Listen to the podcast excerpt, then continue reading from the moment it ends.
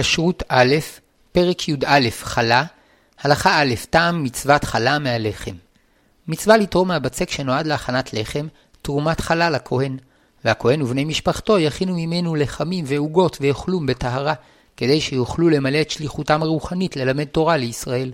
שנאמר, וידבר השם אל משה לאמור, דבר אל בני ישראל ואמרת עליהם, בבואכם אל הארץ אשר אני מביא אתכם שמה, והיה באכולכם מלחם הארץ, תרימו תרומה להשם. ראשית הריסותיכם, חלה תרימו תרומה, כי תרומת גורן כן תרימו אותה. מראשית הריסותיכם, תיתנו לשם תרומה לדורותיכם. הלחם שהוא עיקר מאכלו של האדם, מבטא במידה רבה את אופיו המיוחד של האדם, שיש ביכולתו לבחור, ליצור ולשכלל, שכל בעלי החיים אוכלים מאכלים טבעיים, כעשבים, עלים, דגנים, ירקות, פירות ואף בשר, ואילו האדם אוכל לחם, שתהליך הכנתו ארוך ומורכב, ומצריך עשיית מלאכות רבות, חרישת האדמה, זריעת הדגן, קציר השיבולים, הפרדת גרגירי הדגן מהשיבולים והפסולת על ידי דיש, זריעה וברור, טחינת הגרגירים לקמח, לישתו במים לעשותו בצק, ואפייתו. מכל המאכלים שהאדם אוכל, תהליך הפקתו של הלחם הוא המורכב והמתוחכם ביותר. כמו הלחם, כך האדם, שכל החיות שבעולם, בזמן קצר ובאופן טבעי לומדות כיצד להתקיים ולפרוט ולרבות. ואילו האדם נזקק ללמוד במשך שנים רבות כיצד להשיג לעצמו מזון, לבוש, דירה ולהקים משפחה, ובתוך כך הוא לומד לרתום לשירותו את הכוחות העצומים שבטבע. יכולת הבחירה, הלימוד, היצירה והשכלול הם הביטוי לצלם האלוקים שבו. אלא שהאדם עלול להפנות את כוחותיו לרעה, להתגאות על חבריו, לשקר ולגנוב, להשחית ולבגוד, כדי להרבות תאוותיו. על ידי האיסור לאכול מלחם שלא הופרשה ממנו חלה, האדם זוכר את השם שברא את כל כוחות היצירה שלו, ונזהר שלא להשתמש בהם לרעה. על ידי המצווה לתת את החלה לכהן, הלחם ותהליך הכנתו נעשים מקושרים לקדושה, והאוכלים ממנו יכולים לרומם ולכוון את כוח יצירתם לטובה ולברכה. זהו שאמרו חכמים, כל המקיים מצוות חלה, כאילו ביטל עבודה זרה, וכל המבטל מצוות חלה, כאילו קיים עבודה זרה. המשמעות הרחבה של המושג עבודה זרה הוא כלל המעשים הרעים שהאדם עושה עבור אלילי כספו, תאוותו וגאוותו. עוד אמרו חכמים שהאדם עצמו הוא חלתו של עולם, שהקדוש ברוך הוא ברא את האדמה וכל החומרים שבה, לש אותה במי הגשמים, ומהעיסה שנוצרה ברא את כל הצומח והחי, ומתוך העיסה הפריש חלה, וממנה ברא את האדם בצלמו, כדי שינהיג את העולם לטובה. וכאשר אדם הראשון חטא, טימא את עצמו ואת העולם כולו. וכדי לתקן את חטאו, נצטוו ישראל להפריש חלל הכהן ולשומרה בטהרה כדי לזכור את יהודם. ומצווה זו שייכת יותר לאישה, כי בכוחה לכוון יותר את הכוחות שבאדם ולתקן בכך את החטא. אמרו חכמים, בזכות שלושה דברים נברא העולם, בזכות חלה, ובזכות מעשרות, ובזכות ביקורים, משום ששלוש המצוות הללו ניכרות ראשית, והן מזכירות לנו שהמגמה הראשונה של הבריאה היא לגלות את הקדושה שבתוך העולם. ביקורים ותרומות ומעשרות ניתנים מתוך הפירות שגדלים בדרך הטבע. בזכות הביקורים מתקשרים אל החזון הכללי של עם ישראל, ובזכות תרומות ומעשרות הברכה מתפשטת לשדות וליבולים. החלה ניתנת מתוך מעשה ידיו של האדם, ובזכות כך הוא זוכה שהברכה תשרה במעשה ידיו ובביתו, שנאמר, וראשית הריסותיכם תיתנו לכהן להניח ברכה אל ביתך. כשרות א', פרק י"א, הלכה ב', ייחודה של החלה. החלה היא אחת מ-24 המתנות שנצטוו ישראל לתת לכהנים, כדי שיהיו פנויים מעול הפרנסה ויוכלו למלא את שליחותם המקודשת לחנך את ישראל לתורה ומצוות ומידות טובות. מבין כל המתנות הייתה למתנת החלה חשיבות מיוחדת, שממנה הכינו הכהנים את הלחם שהוא עיקר מזונו של האדם.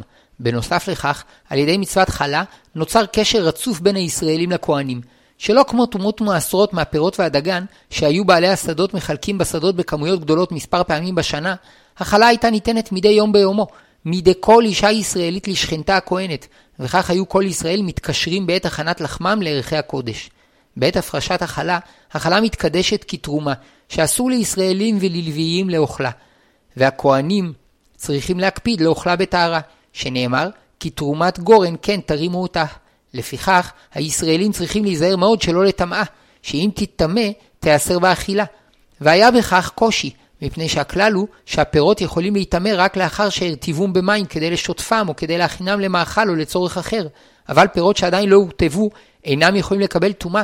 לפיכך אין בעיה לישראלים להפריש תרומות מהפירות, כי מפרישים אותן מפירות שלא הוטבו, אבל במצוות החלה מתחייבים רק לאחר שמערבים את הקמח במים ועושים ממנו בצק, ואם מי שמכין את הבצק טמא, הרי שהוא מטמא בידיו את הבצק וגורם לחלה שתהיה טמאה, ובכך הוא מבזה את המצווה וגורם להפסד החלה.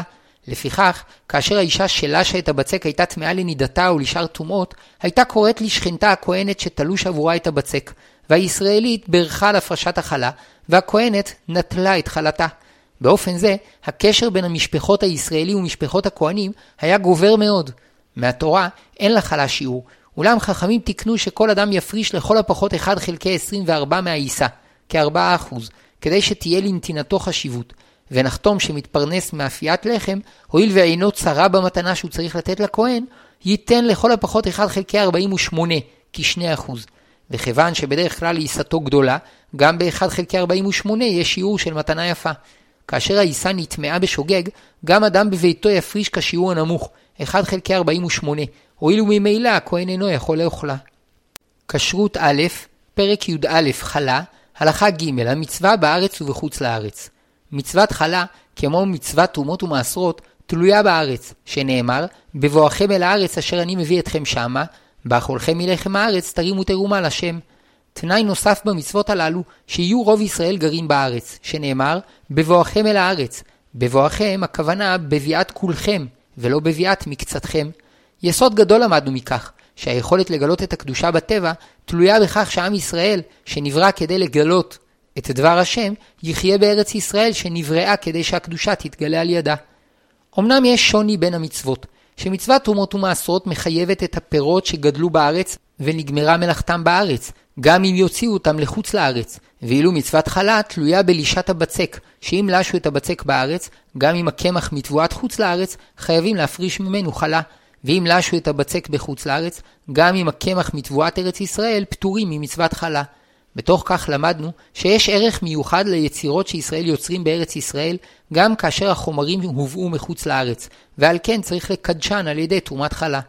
בעקבות גלות ישראל בימי חורבן בית המקדש הראשון, כבר לא היו רוב ישראל בארץ והמצווה בטלה. גם בימי הקמת בית המקדש השני לא חזרה המצווה למקומה, הואיל ורוב ישראל נותרו בגלות. אולם תיקנו חכמי בית הדין הגדול שהוקם בראשית ימי בית המקדש השני, ובראשם עזרא הסופר, שגם בעת שרוב ישראל אינו בארצו, יהיו חייבים להפריש תרומות ומעשרות וחלה מדברי חכמים. עוד הוסיפו ותיקנו, שגם יהודים שיושבים בחוץ לארץ, יהיו חייבים להפריש חלה מבצקם, כדי שלא תשכח מהם מצוות החלה. ומדוע תיקנו זאת בחלה ולא בתרומות ומעשרות? משום שמצוות חלה דומה במידה מסוימת למצוות שתלויות באדם ולא בקרקע, שכן מתחייבים בה בעת של לשים את הבצק. ניתן ללמוד מתקנה זו רעיון עמוק. בזכות שישראל קיימו את מצוות חלה בארץ ישראל בכל ימי בית המקדש הראשון, יכלו חכמים להמשיך את חובת המצווה וגילוי הקדושה לעיסה שישראל עושים בחוץ לארץ, ובתוך כך לקשר את כל הפעולות היצירתיות שיהודים עושים בחוץ לארץ לחזון גילוי הקדושה שמתפשט מהארץ לכל העולם. כשרות א', פרק י"א, הלכה ד', מצוות חלה בימינו. בעקבות חורבן בית המקדש השני והתדלדלות היישוב היהודי בארץ, בטלה היכולת להיטהר על ידי מי אפר פרה אדומה, וממילא כל הכהנים נחשבים טמאי מתים, ואסור להם לאכול תרומה וחלה. ואף על פי כן, חובת הפרשת חלה נותרה בתוקפה, והחלה נשרפת, או מוטמנת במקום שלא ייכשלו באכילתה. וכל זמן שלא הופרשה חלה, הלחם או העוגות אסורים באכילה. אלא שהואיל וממילא החלה הולכת לאיבוד, אין צורך להפריש לחלה 1 חלקי 24 מהבצק, אלא די להפריש כלשהו. ואף שהמצווה כיום מדברי חכמים והכהנים אינם רשאים לאכול את החלה, על ידי המצווה להפריש חלה, אנו זוכרים את החזון, והלחם שלנו נעשה מקושר לערכי הקודש, וברכה נמשכת לביתנו. ולכן יש נשים שנוהגות להדר ולאפות כשיעור חלה בערב שבת. לגבי חוץ לארץ, בתחילת ימי בית המקדש השני על פי תקנת חכמים נהגו להפריש חלה בחוץ לארץ ולאוכלה בטהרה. לאחר כמה דורות גזרו חכמים טומאה על ארץ העמים, וממילא החלה שמפרישים בחוץ לארץ נטמאת, ואסור לכהנים לאוכלה. וכדי שלא ישכחו שהחלה נועדה לאכילת הכהנים, תקנו חכמים להפריש בחוץ לארץ שתי חלות. הראשונה נשרפת כדין חלה טמאה שאסור לאוכלה, והשנייה תאכל על ידי הכהנים גם כאשר הם טמאים. במשך הזמן, ברוב קהילות הגולה, התקבל המנהג להפריש חלה אחת בלבד, והיא נשרפת או מוטמנת. משום שיסוד תקנת חלה שנייה בחוץ לארץ, כדי לזכור שהחלה נועדה לאכילה כפי שנוהגים בארץ ישראל. וכאשר בארץ ישראל הכהנים אינם רשאים לאכול את החלה מפני הטומאה, אין ראוי שבחוץ לארץ הכהנים יאכלו את החלה, וממילא גם בחוץ לארץ מפרישים חלה אחת לשרפה. לסיכום, גם כיום כשהכהנים אינם רשאים לאכול את החלה, חובה מדברי חכמים על כל יהודי, בין בארץ ובין בחוץ לארץ, להפריש כלשהו מהבצק לחלה. כאשר רוב ישראל יחיו בארץ, חובת המצווה בארץ תחזור להיות מהתורה, והברכה תרבה. ועדיין, יהיה אסור לכהנים לאכול את החלה מפני הטומאה. כאשר נזכה לחזרת סדרי הטהרה לישראל, יוכלו הכהנים לגלות בחייהם את הקדושה ולאכול את החלה, והברכה תתעצם בישראל, עד שתתפשט בגלוי לכל העולם, ויתברכו בנו כל משפחות האדמה. והרמז להתפשטות הברכה לכל העולם, בתקנה שתיקנו חכמים להפריש חלה גם בחוץ לארץ. כשרות א', פרק י"א, הלכה ה', סדר הפרשת חלה למעשה. מצווה להפריש חלה מבצק שנועד לאפייה והקמח שלו מחמשת מיני דגן. ויש בו שיעור חשוב שניתן להכין ממנו מזון שמספיק לפחות ליום שלם. היינו שנפח הקמח שלו לפחות כשיעור נפח 43.2 ביצים, כ-2 ליטר נקודה 160. המצווה שייכת לגברים ולנשים כאחד, אלא שאם האיש והאישה לשים יחד את הבצק, זכותה קודמת במצווה, מפני שהיא אחראית יותר על ענייני הבית. המפריש חלה מהקמח לא קיים את המצווה, כי רק לאחר עירוב הקמח והמים מתחילה חובת המצווה וניתן להפריש חלה, והזמן המובחר בגמר לישת הבצק. לפני קיום המצווה מברכים ברוך אתה השם אלוקינו מלך העולם, אשר קידשנו במצוותיו וציוונו להפריש חלה. יוצאי תימן וחלק מאשכנז. או להפריש חלה תרומה, עדות המזרח. או להפריש חלה מן העיסה, רבים מיוצאי אשכנז וצפון אפריקה. לאחר הברכה מפרישים חתיכה כלשהי, ויש אומרים בעת ההפרשה, הרי זו חלה. כיוון שאסור לאכול את החלה, צריך לשרוף אותה, כדי שלא ייכשלו באכילתה. כמו כן אפשר להניחה בפח, וכדי שלא תתבזה, יש לעוטפה תחילה וכך להניחה בפח, וכן נוהגים רבים. שכחו להפריש חלה מהבצק, מפרישים אחר האפייה, ובכך מתירים את המאפה. החושש שמא לא הפרישו חלה מהמאפה שהוגש לו, יפריש ממנו פירור קטן לחלה, ויניח אותו במקום שאין חשש שיבואו לאוכלו. מעת שיגיעו הבנות והבנים למצוות, הם רשאים לקיים את המצווה. יכול אדם למנות יהודי לשליח שיפריש חלה מבצקו בשליחותו, ואזי השליח מפריש בברכה. אפשר גם למנות את הטבח לשליח קבוע, שיפריש חלה מכל הבצקים שילוש בכל משך שנות עבודתו. אבל מי שמפריש חלה בניגוד לדעתו של בעל הבצק, אין הפרשתו מועילה. כשרות א', פרק י"א, הלכה ו', שיעור החיוב בחלה. עיסה החייבת בחלה היא העיסה שהיו רגילים להכין בדור המדבר, שנאמר, ראשית הריסותיכם חלה תרימו תרומה. הריסה היא העיסה שהיו מכינים מהמן שירד במדבר בכל יום עבור כל אדם, שנאמר, זה הדבר אשר ציווה השם, לקטו ממנו איש לפי אוכלו, עומר לגולגולת, מספר נפשותיכם, איש לאשר בעולו תיקחו. את המן היו טוחנים ולשים לעיסה, ושיעורו לכל אדם היה עשירית האפה, שנאמר, והעומר עשירית האפה הוא, אבל עיסה ששיעורה פחות מזה, אין בה חשיבות ופטורה מחלה. עשירית האפה היא נפח של 43 ביצים וחומש ביצה. 2 ליטרים, 160 מיליליטרים. ביצה כ-50 סמ"ק, ולכתחילה טוב לעגל את החשבון ל-2 ליטר ו-200 מיליליטרים. החשבון הוא של הקמח לפני שלשו אותו עם מים, ובלא תוספות של מלח ותבלינים. כדי לדייק בשיעור הקמח, יש למדוד אותו בכלים שיש בהם סימוני נפח. באין אפשרות למדוד את הנפח, נעזרים בחישוב השיעור לפי משקל. אולם כיוון שמדובר בהערכה שתלויה במידת דחיסות הקמח, יש בה ספק, שכן פעמים שהקמח בנפח החייב בחלה שוקל יותר, ופעמים פחות. לפיכך יש צורך לקבוע שני שיעורים, האחד לחובת הפרשה מספק בלא ברכה, והשני לחובת הפרשה עם ברכה. וכיוון שיש שוני בין סוגי הקמחים, יש צורך לקבוע שיעור לכל קמח כמבואר בטבלה. ככלל, המספרים נעים בין קילו וחמישים גרם לקמח הקל ביותר שכבר צריך להפריש בלא ברכה, ובין קילו ו-650 גרם לקמח הכבד ביותר שכבר צריך להפריש בברכה.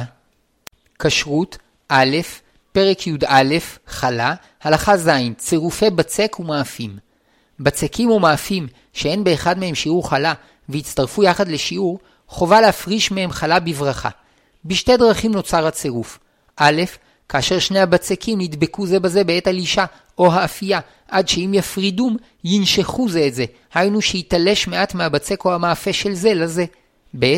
כאשר הבצקים או המאפים מונחים בכלי אחד או בשקית אחת, או כאשר הם מכוסים במפה, הם מצטרפים להיחשב לחם אחד. אם הניחו את המאפים או הבצקים במקרר, במקפיא, בתנור או בארון שקבוע בקיר, יש ספק אם הם מצטרפים, ולכן יש להפריש מהם חלה בלא ברכה.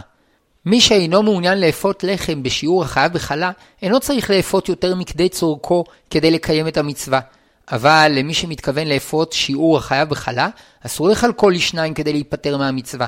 ואף שהמצווה כיום מדברי חכמים, והכהנים אינם יכולים לאכול את החלה מפני הטומאה, אסור להשתמט מהמצווה, כי על ידי קיומה אנו מתקשרים לרעיון שגנוז בה. שתי עיסות או שני מאפים שיש בכל אחד מהם שיעור חלה, אפשר להפריש מאחד על חברו כל עוד הם במקום אחד בבחינת מוקף. בדיעבד, אם הפריש שלא מהמוקף, יצא, וכן נוהגים לכתחילה כאשר שכחו להפריש חלה, וכבר חילקו את המאפים לאנשים אחרים, שמפרישים חלה ממאפה אחד על מאפים שבמקום אחר. כשרות א', פרק י"א, חלה, הלכה ח', עיסה שנועדה לחלוקה, פטורה. שני בצקים שונים שמקפידים שלא יתערבבו, כגון בצק שמרים ובצק פריך, אינם מצטרפים, ולא עוד אלא אפילו בצק אחד שעומדים לחלקו לשני חלקים, חציו למאפה מתוק וחציו למאפה מלוח, למרות שעכשיו הוא בצק אחד. אין החלקים שעומדים להתחלק מצטרפים. נשים שלשו יחד בצק על מנת שכל אחת מהן תיקח את חלקה לעצמה, למרות שיש שיעור חלה בבצק המשותף, כיוון שהן עומדות לחלקו, אינו מצטרף לשיעור. ואפילו אם יופו את הכל בתנור אחד, כל זמן שכל אחת מכירה את המאפה שלה והיא מקפידה לקחתו לעצמה, המאפים אינם מצטרפים לשיעור.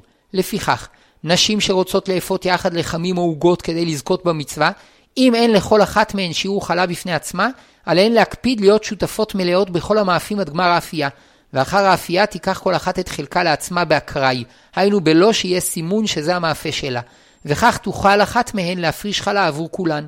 אבל אם כל אחת קולעת לעצמה בצק בצורה מיוחדת ומקפידה לקחתו אחר כך, כיוון שלפני האפייה חילקו את העיסות, אין העיסות שלהן מצטרפות. וכן גננת שהופעה עם הילדים חלות לקראת שבת, וכל ילד לש לעצמו את בצקו ומדביקים עליו את שמו, אין החלות שלהם מצטרפות. כשרות א', פרק י"א, חלה, הלכה ט', הקמח והנוזלים. המצווה להפריש חלה מבצק שנועד לאפיית לחם, שנאמר, והיה באכולכם מלחם הארץ. לפיכך, הבצק החייב במצווה הוא בצק שמכינים מאחד מחמשת מיני דגן, שהם חיטה, שעורה, כוסמין, שיבולת שועל ושיפון. ייחודם בכך שהם יכולים להחמיץ, ולכן ניתן להכין מהבצק שלהם לחם ועוגות, וכאשר מקפידים שלא יחמיצו, ניתן להכין מהם מצת מצווה לפסח. אבל העושה מאפה מקמח תירס או אורז, אינו חייב בחלה, הואיל ובצקם אינו יכול להחמיץ, ואינו נקרא לחם, ולכן גם אי אפשר להכין מהם מצות לפסח. ראוי לציין שיש מין קטניות שנקרא כוסמת, וגם אם יעשו ממנו קמח, אינו חייב בחלה, הואיל ואינו מין דגן. ערב קמחים מחמשת מיני דגן ועשה מהם עיסה אחת שיש בה שיעור חלה, חייבת בחלה. ערב קמחים מחמשת מיני דגן עם חומרים אחרים כקורן פלור, סוכר, קקאו וביצים, אם יתקיימו בתערובת שלושה תנאים, מפרישים חלה בברכה. א', יש למאפה טעם דגן. ב', יש בקמח של מיני הדגן שיעור חלה. ג', מיני הדגן הם רוב, מפרישים חלה בברכה. ואם התנאי השלישי לא יתקיים, היינו יש במאפה טעם דגן ושיעור חלה, אבל מיני הדגן אינם רוב, מפרישים חלה בלא ברכה. ואם אחד משני התנאים הראשונים לא יתקיים, כלומר אין במאפה טעם דגן, או שאין בדגן שיעור חלה, פטורים מחלה. הלש את הקמח במשקים חשובים חייב בחלה. שישה מתוך שבעת המשקים החשובים כשרים לאכילה, והם מים, טל, שמן זית, יין, חלב, דבש דבורים. השביעי דם אסור באכילה. אבל אם לש את הקמח במשקים אחרים, כדוגמת מי פירות או מי ביצים, יש ספק אם העיסה חייבת בחלה, ויפריש חלה בלא ברכה. אמנם, אם יוסיפו למי הפירות מעט מים, יש להפריש חלה בברכה. כשרות א', פרק י"א חלה, הלכה י' בצק של מאפה, לחם. כפי שלמדנו, המצווה היא להפריש חלה מהבצק שנועד לאפיית לחם, שנאמר, והיה באכולכם מלחם הארץ, מראשית עריסותיכם, הבצק שלכם, תיתנו לשם תרומה לדורותיכם. בכלל לחם, כל מאפי הדגן כעוגות, קרקרים, ביסקוויטים, מאפים ממולאים בבשר, גבינה או ירקות, בייגלח, מקלות מלוכים ובקלאווה. אלא שעל הלחם רגילים לקבוע סעודה, ולכן תמיד מברכים עליו המוציא וברכת המזון, ואילו שאר המאפים נועדו לאכילת ארעי, ולכן רק כאשר קובעים עליהם סעודה מברכים המוציא וברכת המזון, וכאשר אוכלים אותם כדרכם, דרך ארעי, מברכים עליהם מזונות ועל המחיה. לעומת זאת, על תבשילי דגן, כפתיתים ואטריות, גם אם יקבעו סעודה, יברכו תמיד מזונות ועל המחיה, שהואיל והם תבשיל ולא מאפה, הם אינם לחם. זה הכלל, מאפה דגן נקרא לחם, ומצווה להפריש ממנו חלה, ותבשיל דגן אינו לחם, ואין מצווה להפריש ממנו חלה. הבישול והאפייה נעשים בחום, אלא שהבישול נעשה בתוך נוזלים רותחים, ואילו במאפה אמנם יש נוזלים, ובזכותם הוא נאפה ולא נשרף, אולם בעת אפייתו הוא אינו מונח בתוך נוזלים.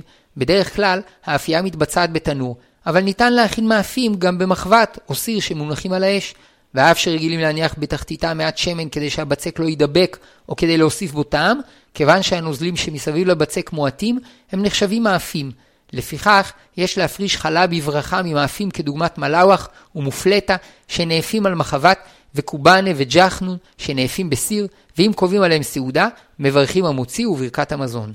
כשרות א', פרק י"א, חלה, הלכה י"א, בצק עבה שנועד לבישול. כאשר מתכוונים להכין מהבצק סופגניות, אטריות, פתיתים, כיסנים, קרפלח או שקדי מרק, כיוון שמתכוונים להכינם לאכילה על ידי בישול במים או טיגון בשמן עמוק, הם פטורים מחלה. ויש אומרים שכל הבצקים הללו חייבים בחלה, משום שזמן החיוב בחלה הוא בעת לישת הבצק, וכיוון שהבצק שלהם עבה וראוי לאפייה כלחם, אף שהכוונה לבשלם, חובה להפריש מהם חלה. למעשה, הלכה כדעת רוב הפוסקים, שהואילו מתכוונים לבשל את הבצקים הללו, אין הם נחשבים לחם, וגם אם יקבעו עליהם סעודה, ברכתם מזונות ועל המחיה. אלא שלכתחילה, כדי לצאת ידי כל הדעות, נוהגים להפריש מהם חלה בלא ברכה. אם יופו חלק מהבצק שמתכוונים לבשל, אפילו כשיעור גויה קטנה, לכל הדעות יהיו חייבים להפריש חלה בברכה מאותו מאפה. וזו העצה למי שרוצה לצאת מהספק ולזכות במצווה, להחליט מראש לאפות מהבצק עוגיה קטנה בתנור או על מחבת. כשרות א', פרק י"א, חלה, הלכה י"ב, עיסה נוזלית, בלינצ'ס ולחוך. ככלל, הבצק שנועד לאפייה הוא בצק עבה, ולעומת זאת, כאשר מכינים עיסה נוזלית לבישול, כמו דייסה ומרקים שיש בהם קמח רב, פטורים מחלה, וגם אם יאכלו מהם כשהוא סעודה שלמה, יברכו מזונות ועל המחיה. אמנם לעיתים שופכים את העיסה הנוזלית לתוך סיר או תבנית או מחבת, ושם בהדרגה היא הופכת למאפה, כדוגמת חביתיות. וכיוון שיש להן צורה של לחם, היינו צורה של מאפה, חובה להפריש מהן חלה, ואם יקבעו עליהן סעודה, יברכו עליהן המוציא וברכת המזון. אמנם חיוב הפרשת החלה חל עליהן רק בגמר אפייתן, כי בעודן עיסה לא נחשבו עיסת לחם. ויש לשים לב שגם לאחר האפייה הן יתחייבו בחלה רק אם יהיה בקמח שלהן שיעור חיוב, וכיוון שבדרך כלל אין במאפה אחד שיעור חיוב חלה, רק אם מצרפים יחד כמה מאפים, צריך להפריש מהם חלה. וכן דין פנקק, לחוך, בלינצ'ס, ופל בלגי וכיוצא בהם, שהואיל ויש להם צורת לחם, היינו צורת מאפה, כלומר שיש להם עובי שנוצר מתפיחה של אפייה, חייבים בחלה, ואם יאכלו מהם כשיעור סעודה שלמה, יברכו המוציא וברכת המזון. אבל אם השאום דקים במיוחד, אין להם צורת מאפה, ופטורים מחלה, וגם אם יאכלו מהם כשהוא סעודה שלמה, יברכו מזונות ועל המחיה. כאשר יש ספק אם הם רגילים או דקים במיוחד, מפרישים חלה בלא ברכה. כשרות א', פרק י"א חלה, הלכה י"ג דינים שונים. חלה שהתערבה בבצק. הפרישו חלה וחזרה והתערבה בבצק. אם היה בבצק כנגדה פי מאה, החלה בטלה. אם לא היה בבצק פי מאה, הבצק אסור. ואם עדיין לא התחילו לאכול מהמאפה, יכול זה שהפריש את החלה ללכת לחכם, שישב יחד עם עוד שני אנשים כבית דין, ויתירו לו את הפרשת החלה מעיקרה. שכן הפרשת חלה כמוה כנדר, וכשם שאפשר להתיר נדר, כך אפשר לבטל את הפרשת החלה. המבקש התרה יאמר לפניהם שהוא מתחרט על כך שהפריש חלה, ואם היה יודע שהיא תתערב בבצק לא היה מפריש אותה. והם יאמרו לו שלוש פעמים מותר לך, או החלה בטלה, ובכך הבצק או המאפה נעשים מותרים, ועליו לחזור ולהפריש מהם חלה בלא ברכה. חלת חוץ לארץ. כפי שלמדנו, תקנו חכמים להפריש חלה גם בחוץ לארץ. ואף שבזמן שרוב ישראל אינם בארץ, גם בארץ מצוות החלה מדברי חכמים, מצוות ההפרשה בחוץ לארץ קלה יותר, הואילו מעיקרה היא מדברי חכמים. הביטוי המרכזי לכך שבארץ ישראל צריך להפריש חלה מהמוקף, היינו שאם רוצים להפריש מבצק אחד על בצק אחר, כאשר בכל אחד מהם יש שיעור חלה, צריך ששניהם יהיו באותו מקום. אולם בחוץ לארץ אפשר להפריש גם על בצק שאינו באותו מקום. לא זו בלבד, אלא שמותר לאפות את הבצק ולהתחיל לאכול ממנו, ורק לקראת סיום אכילתו, להפריש ממנו חלה על מה שכבר אכלו. שבת כשם שאסור להפריש תרומות ומעשרות בשבת, כך אסור להפריש חלה בשבת. החושש שלא יספיק להפריש חלה לפני כניסת השבת, יכול להתנות ולומר, מה שאפריש בשבת לחלה, הרי הוא חלה, ובשבת יברך ויפריש חלה, כמבואר לעיל. בחוץ לארץ, כפי שלמדנו, מותר לאכול מהמאפה ולהשאיר מעט למוצאי שבת, וממנו להפריש חלה. חלה של נוכרי בצק של נוכרי פטור ממצוות חלה, ואף אם יהודי לש עבורו את הבצק, הבצק פטור. לפיכך, מאפייה שבבעלות גויים, אף אם כל העובדים יהודים, פטורה מהפרשת חלה. ושלא כמו בתרומות, שאם ירצה הנוכרי להפריש תרומה, תרומתו תתקדש, בחלה גם אם יפריש, חלתו לא תתקדש. ואומרים זאת לגוי, כדי שידע שאין צורך להקפיד שדווקא כהנים יאכלו את החלה שהפריש. בצק ששותפים בו ישראל ונוכרי, אם יש בחלק הישראל קמח בשיעור של חיוב חלה, חלקו של הישראל חייב בחלה.